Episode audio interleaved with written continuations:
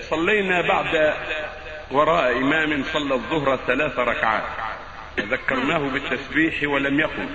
ثم سجد سجود السهو وسجد معه بعض المصلين والبعض لم يسجدوا بل قاموا وأتوا بالركعة الرابعة وسلموا.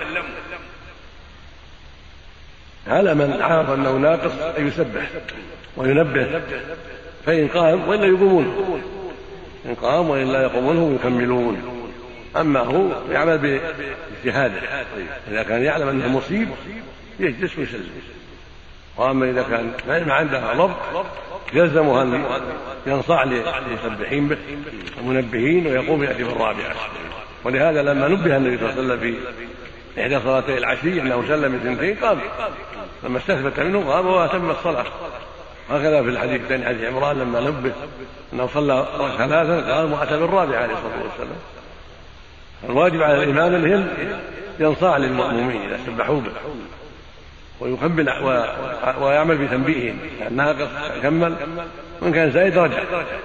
إلا إذا كان يعلم أنه مصيب هو وأن يتيقن هذا وأنهم مخطئون يعمل بيقين.